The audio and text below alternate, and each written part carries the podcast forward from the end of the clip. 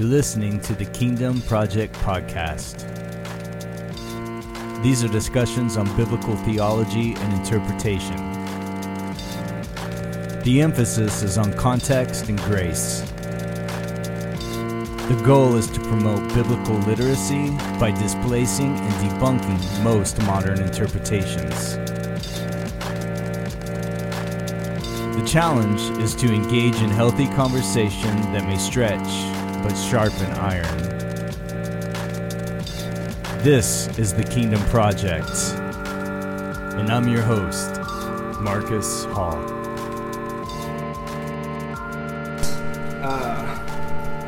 We've been covering different topics and all that. Last week we started the phrase heaven and earth. So if you weren't here, that's what's going on. It's not just physical, literal heaven and earth that I'm saying we should rethink. Think the phrase used throughout Scripture, heaven and earth, doesn't always mean the literal physical heaven and earth. So we are on part 2 today. So last week, we saw the different usages in the Old Testament of heavens and earth, and Moses calling out, talking to, O heavens and O earth. And was he literally talking to the sky and the dirt? It was like, no. He was talking to the nation Israel. So we see that there's a different usage here, and that the Old Covenant nation of Israel has been referred to as heaven and earth. And other nations at times are referred to as heaven and earth. And so we left off in 2 Peter 3 last week, and I told you guys to read that and see what you thought. Did anybody read it? You read it. You said you don't remember that. That's okay.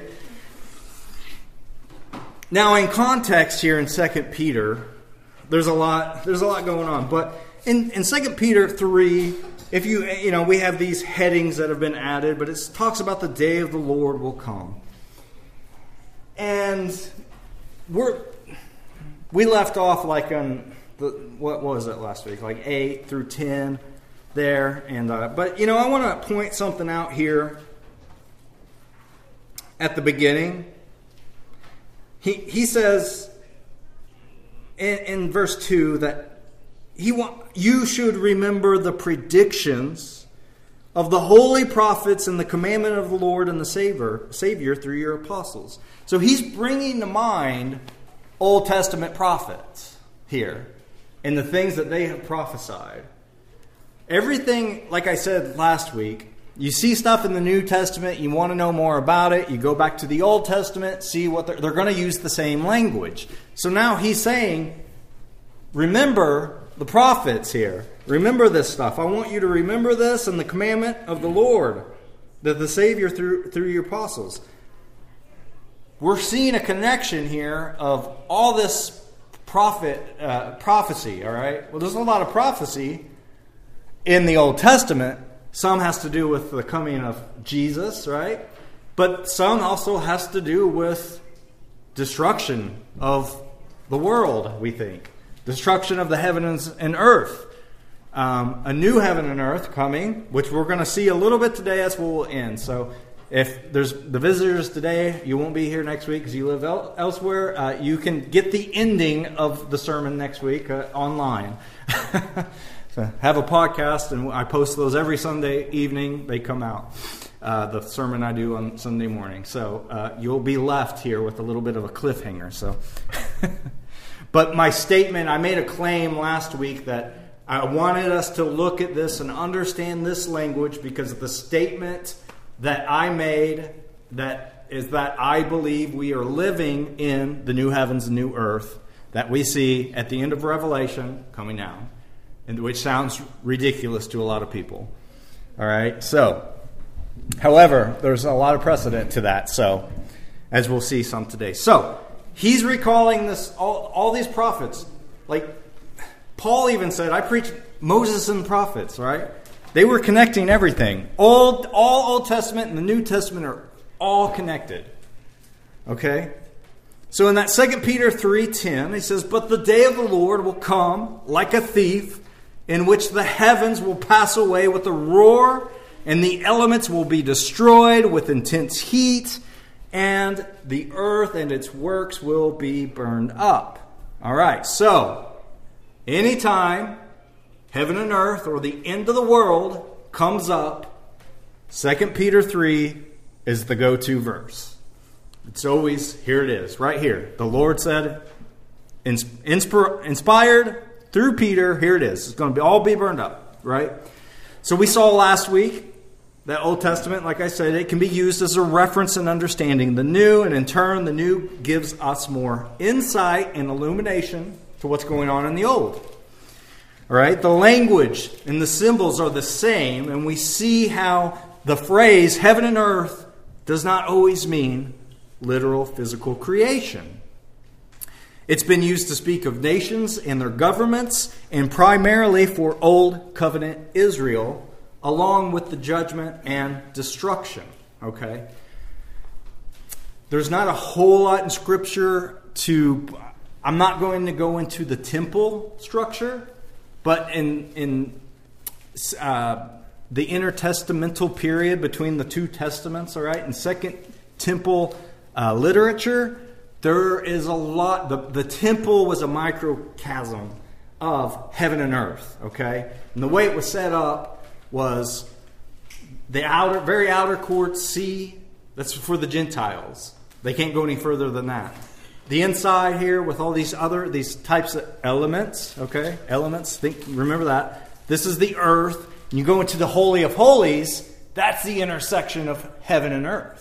So the temple was known as heaven and earth. All right, it's an idiom as well, all right? So I'm not going too much into that in this series, but just looking typically here at the phrase, the phraseology that's going on. So in 2 Peter, we see this same thing, and it's connected with the day of the Lord. So we need to ask, what is the day of the Lord? Because Peter is connecting it with the destruction of heavens and earth. So does anybody know what the day of the Lord is?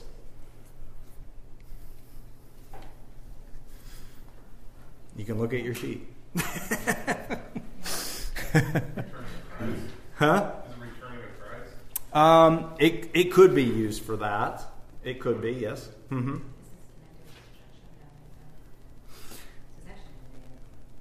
A day, yeah. The phrase... the day of the Lord is an expression that's been taken from the Old Testament. Today, when we hear it, it's usually like the day of the Lord is coming, and they use it in reference to a second coming of Christ. But in biblical language, it's used in Old Testament throughout, okay? And it was used many times as regards to these judgments and destructions that happen on various nations. And we saw some of that last week. But it usually meant a time when God himself would punish or judge people by the means of a different nation, their armies of other people. The invading armies or other nations brought judgment and destruction upon all these various nations. Okay, and these times were each one was called the day of the Lord when they were proclaimed to the Lord. So while the various references to the day of the Lord in the Old Testament refer to various nations, I would suggest that the reference, because we just saw he's recalling, remember the prophets, all they have to say. Remember that in the command. That all references and all such expressions in the New Testament are to a day of the Lord that was to happen to them. Remember, audience relevance, right? Peter is writing to people in the first century. Wants you to remember everything that you know in the old and what's been laid by the apostles.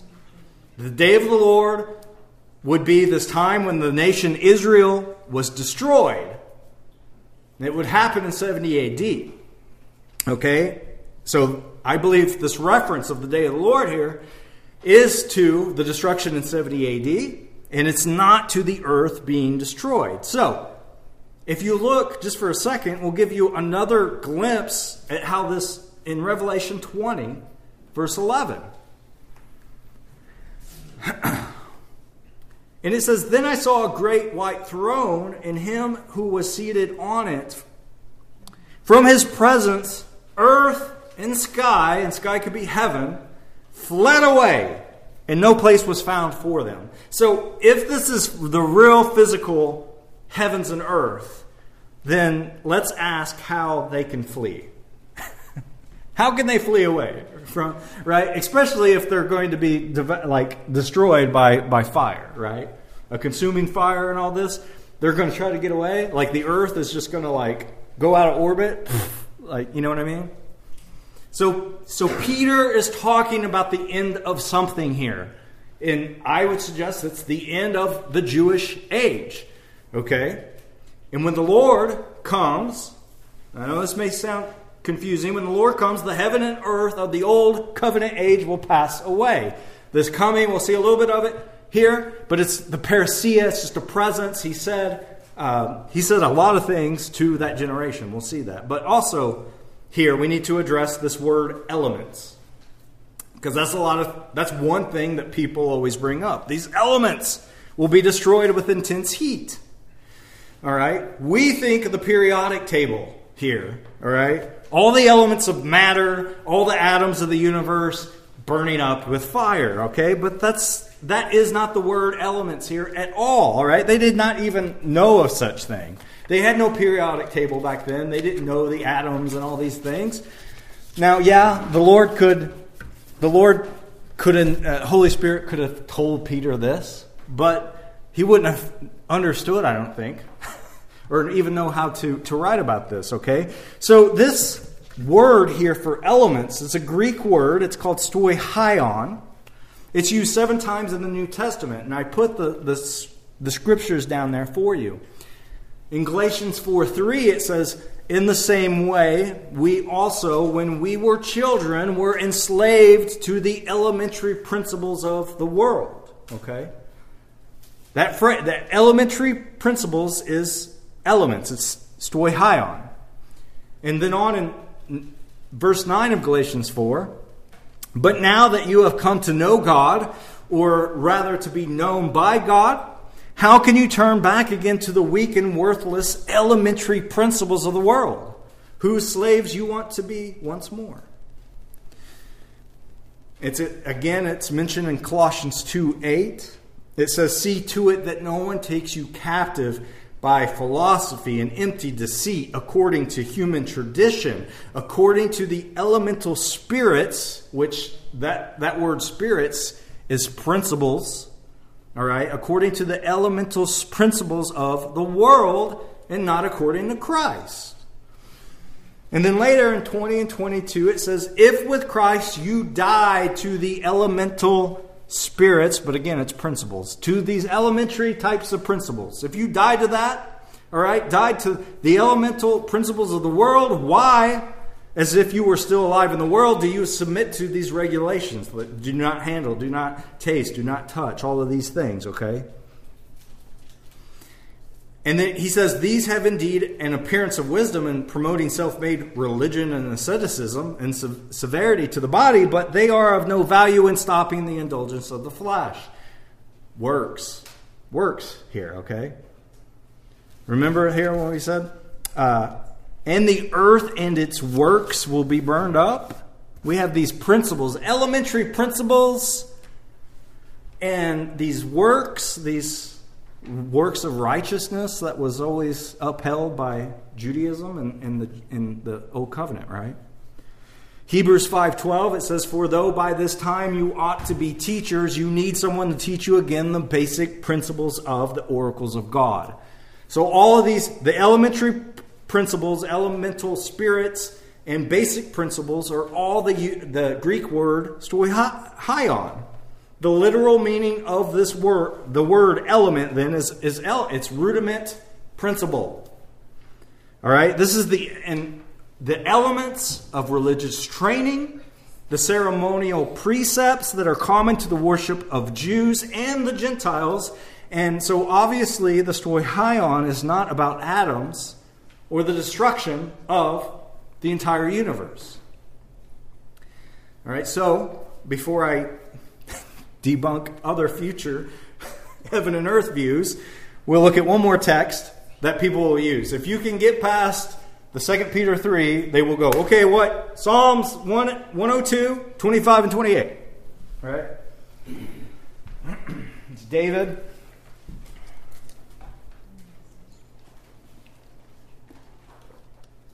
You guys okay? Are you keeping up? Okay.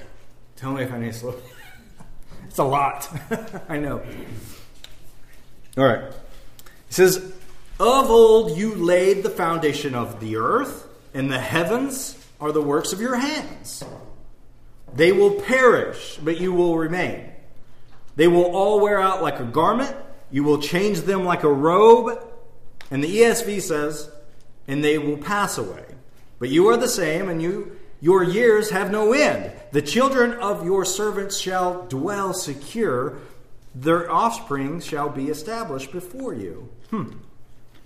Stuff still goes on, though. Okay, the ESV doesn't translate it well. It says, will pass away. Part of that verse in 26, though, and most other translations say, and all of them will wear out like a garment, like clothing. You will change them, and they will be changed. Okay, so instead of just passing away, they're going to be changed.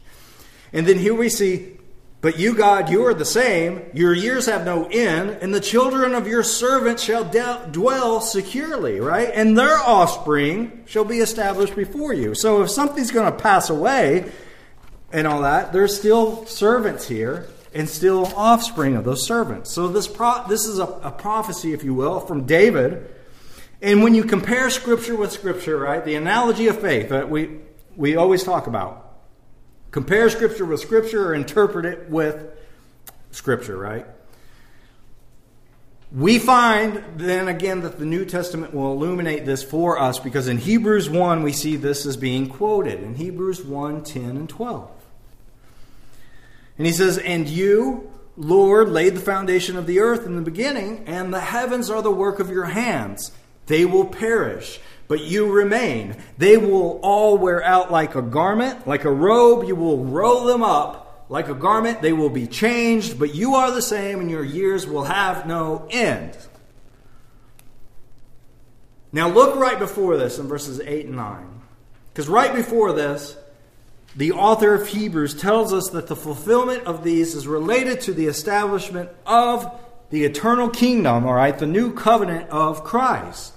Because it says, but of the Son, he says, your throne, O God, is forever and ever. The scepter of uprightness is the scepter of your kingdom. You have loved righteousness and hated wickedness. Therefore, God, your God, has anointed you with the oil of gladness beyond your companions. Okay, so this heavens and the earth, the old covenant Israel, would perish, but Jesus and his throne will remain forever and ever. And the superiority of Christ over angels is shown here in a moment, and that he created the world wherein they were ministering spirits in Hebrews 2, 1 and 5. Therefore, we must pay much closer attention to what we have heard, lest we drift away from it. For since the message declared by angels proved to be reliable, and every transgression or disobedience received a just retribution, how shall we escape if we neglect such a great salvation? It was declared at first by the Lord, and it was attested to us by those who heard. And while God also bore witness by signs and wonders and various miracles and by gifts of the Holy Spirit distributed according to his will, right? For it was not to angels that God subjected the world to come, of which we are speaking. Is anybody really familiar with the book of Hebrews? Okay. The book of Hebrews, I've mentioned it before, either people get it or they don't. And this book is, I just call it the transitional book.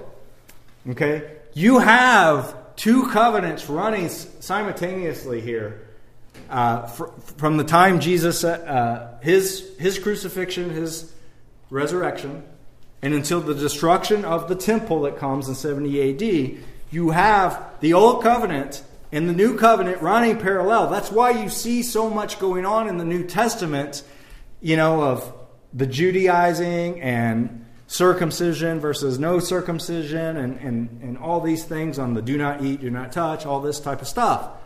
It's always being combated by, hey, receive the revelation of Jesus Christ and who he is and what he has done.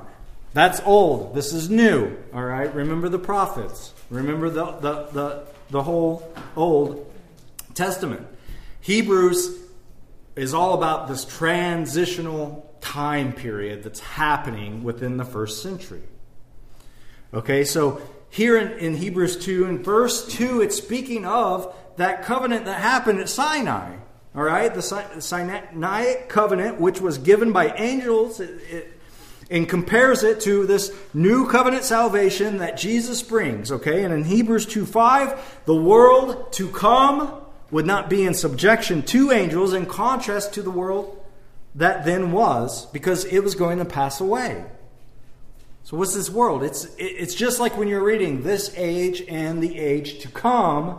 All right, think of this old covenant age, and the age to come is the new covenant age.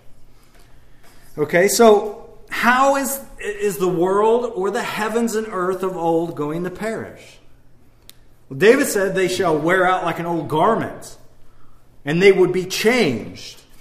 And this is how other texts speak of the passing away of the old covenant, and it uses the exact same language if you look at Hebrews 8:13.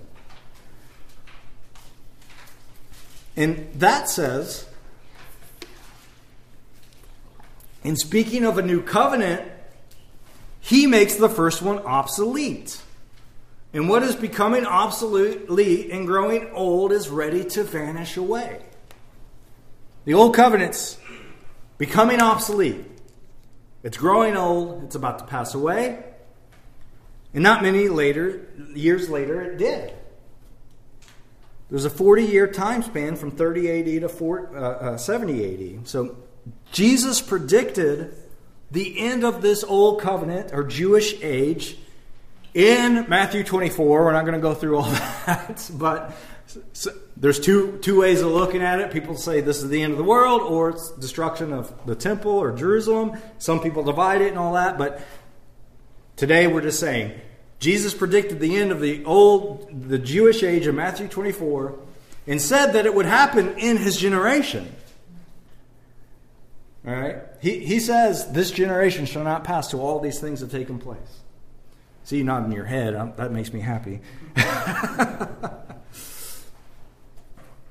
Okay,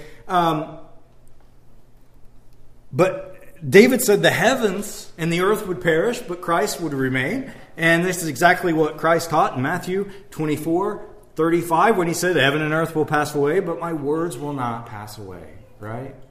Remember last week I mentioned the verse where he says, not a jot or tittle, right, shall pass from the law until heaven and earth pass away. If heaven and earth have not passed away, then we are under law. All 613. Because he says that. Until heaven and earth pass away, not one iota, not one, jot or tittle shall pass from the law. All right? So again, this language is clearly not literal. It's figurative. Remember what we learned last week. Apocalyptic language. All right? Jesus does not change subjects when he assures the disciples that heaven and earth will pass away. Rather, he merely affirms his prior predictions, which are recorded in Matthew 24:29-31. When he says, immediately after the tribulation of those days, the sun will be darkened, the moon will not give its light, the stars will fall from heaven, and the powers of the heavens will be shaken. Then will appear in heaven the sign of the Son of Man. Then all the tribes of the earth, which really should be land, will mourn, and they will see the Son of Man coming on the clouds of heaven with power and great glory, and he will send out his angels with a loud trumpet call. They will gather his elect from the four winds, from one end of heaven to the other. It sounds like the end, I understand. If you guys Read Matthew 24 and this last bit. In that way, you're going to be left with a lot of questions today, but that's good because I want you to have questions and I want you to read your Bibles. I would say keep in mind that the central focus of this Olivet Discourse, along with much of the New Testament letters, is the desolation of the house and world of apostate Israel and within the first century, okay? We will always say this: the sun's going to be darker. Remember when we had the eclipse? Oh, man, there are some people like, oh, go. The sun's going to be darker. The stars will fall from heaven. Think about this. I've already said it before. I know I have asked you guys before. If one actual literal star fell and hit Earth, could anything else happen after that? Right? I know in your notes it says, here in a moment it says Matthew 23. It's supposed to be 24. I messed up on that part. But not the actual reference, but there's some part in there. I'm sorry. All right. But here's the thing. Jesus before this, Matthew 23:36, truly I say to you, all these things will come upon this generation. Then in Matthew 24, he's saying, this generation shall not pass. He's just got done. He was in the temple. Pharisees, like the woes, the seven woes, all this stuff. All the blood is on your hands and everything, right? The Olivet Discourse starts with the disciples like, look at this temple, how amazing it is. And he's like, not one stone's going to be left turned upon another here. The whole thing's going to be wrecked. It's going to be destroyed. All right? This is all that Matthew 24 stuff is apocalyptic language.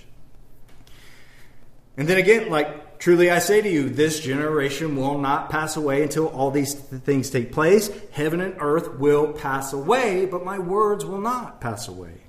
This old world of Judaism, represented by the earthly temple, is taken apart stone by stone, just as Jesus stated. And each time God brought judgment on his people during the old covenant, there was a sense in which an old heavens and earth was replaced with the new. There's new rulers were set up. A new symbolic world model was built. There was the temple, the tabernacle, right? The new covenant replaces the old covenant with new leaders, a new priesthood, new sacraments, a new sacrifice, a new tabernacle. All these are replaced, right? We know in John 1, oh man, that's such a good. And the Word became flesh and dwelt among us. He made he tabernacled among us. And we have seen his glory. The glory is the Son, of the only Son from the Father, full of grace and truth. A new temple, right? John 2:19, Jesus answered them, destroy this temple, and in 3 days I will raise it up. And also we are. The body, collectively, corporately, and as individuals. 1 Corinthians 3:16 says, do you not know that you are God's temple and that God's Spirit dwells in you? Ephesians 2:19 and 21 says that, so then you are no longer strangers and aliens, but you are fellow citizens with the saints and members of the household of God, built on the foundation of the apostles and prophets, Christ Jesus himself being the cornerstone, in whom the whole structure, being joined together, grows into a holy temple in the Lord. In him you also are being built together into a dwelling place for God by the Spirit. In essence, what is this? It's a new heaven and a new earth. It's a new covenant. All right, so this darkening of the sun and the moon, the falling of the stars, coupled with this whole shaking of the heavens in Matthew 24, in your notes there, it says 23, but it's 24. These are all more descriptive ways of saying that this heaven and earth, Judaism, the old covenant, will pass away, right? In other contexts, when stars fell, they fall to the earth, and it's a sure sign of temporal judgment, right? These verses, Daniel 8:10, it grew great even to the host of heaven, and some of the host and some of the stars it threw down to the ground and trampled on them. Was that real stars? No. Revelation 6:13, and the stars of the sky fell to the earth as the fig tree sheds its winter fruit when shaken by a gale. Again, how many stars can fall to the earth and we'll be all right? We know bits and pieces hit every day, but think of one star. Just Revelation 9:1. The fifth angel blew his trumpet, and I saw a star fallen from heaven to earth, and he was given the key to the shaft of the bottomless pit. See here, it's not a literal star. And in Revelation 12:4, his tail swept down a third of the stars of heaven and cast them to the earth. Again, not real stars. So then this passing away of heaven and earth is the passing away of the old covenant world of Judaism. It's the nation Israel, and upheld by those who crucified the Lord of glory, right? 1 Corinthians 2:8 says, none of the rulers of this age understood this, for if they had, they would not have crucified the Lord of glory. The Hebrew people understood this kind of language. It's hard for us to. We're 2,000 years removed. All right? So in all these verses in here, in Matthew 24:35, again, like Jesus is talking about the passing away of Israel when he speaks of heaven and earth passing away. This is what that whole chapter is about. The destruction and passing away of the temple and the nation of Israel. So the old covenant is done. It's no more. Now you go back to 2 Peter where we started. In 2 Peter 3, all right? In 13, he says, but according to his promise, we are waiting for new heavens and a new earth in which righteousness dwells.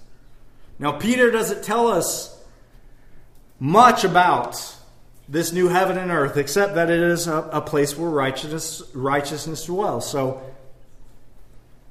Paul says something about this in 2 Corinthians 3:9-11.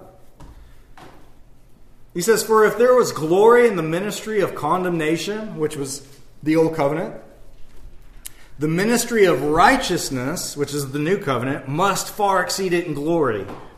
Indeed, in this case, what once had glory has come to have no glory at all, because of the glory that surpasses it. The old covenant has no glory at all. The new covenant far surpasses it, he says. For if what was being brought to an end came with glory, much more will what is permanent have glory. He's talking about the new covenant here. And, you know, in Daniel tells us in chapter 9 of his book that at the end of the 70 weeks, there's a lot of information, I know that, I'm just going to throw this in here though. The end of the 70 weeks, that after the people of the prince that shall come and destroy the city and the sanctuary, okay? And this is a reference to the destruction of Jerusalem again. But then he says that everlasting righteousness shall be brought in. So we see Paul's talking about the new covenant, but it's about this righteousness. And everlasting righteousness shall be brought in, Daniel tells us. So the scriptures all bear this out. The old covenant nation is destroyed. The new covenant is fully consummated. And it's an eternal covenant of righteousness. It's where righteousness dwells. Why? Because it's Christ. And he dwells in us, in the temple. Now, if you want to know more about the new heaven and the new earth, then we usually will look to John in the book of Revelation, right? And this is it. We're going to leave you guys hanging here. Because in Revelation 21:1, it says, then I saw a new heaven and a new earth, for the first heaven and earth had passed away, and the sea was no more. No sea? No sea. Think about that in literal terms, you know. Of course, if this is heaven and we don't need water, I guess, right? But remember how I explained the temple? How the very outer part was called the sea, and that's where Gentiles, that's as far as they were allowed to go. They also had this laver there, a sea. It was called the sea, to wash, to cleanse themselves. This is for the priests, before they were to do their works of these elemental principles of Judaism. Okay? In the new covenant, Gentiles are welcomed in, right? It's for Jews and Gentiles. There's no more sea. They can come into the Holy of Holies. Why? Because the temple is them. The church is the temple, the body of Christ. The bride in Christ make up this temple. There's no sea because all is welcomed. Okay, so we are seeing what happens after this old heaven and earth are destroyed. Okay, and there's this new heaven and earth. And we will see the Lamb's wife who is spoken of as the bride. And we know that from Ephesians 5, we spent, 17 weeks in the book of Ephesians. We know from Ephesians 5 that the bride is the church. Okay, but before, this is how we're going to end. Before looking into this new heaven and earth, we need to ask, where and when did God make the promise of the new heaven and earth? Right? It's in Isaiah 65:17. It says, "For behold, I create new heavens and new earth, and the former things shall not be remembered or come to mind." Right? And you remember last week too, we looked at a part in the new heaven and new earth where the former things, God will wipe away every tear. The former things will not be remembered.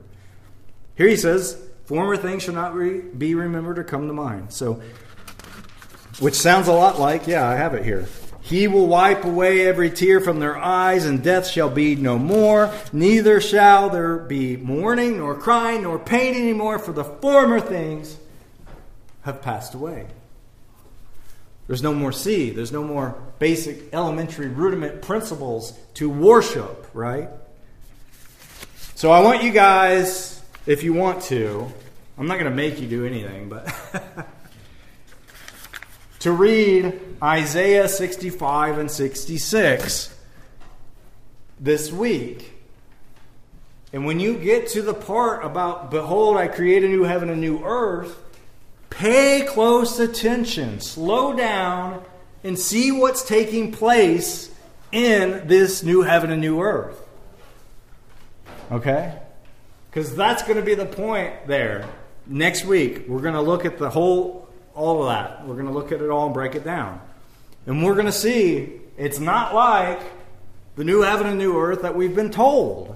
All right?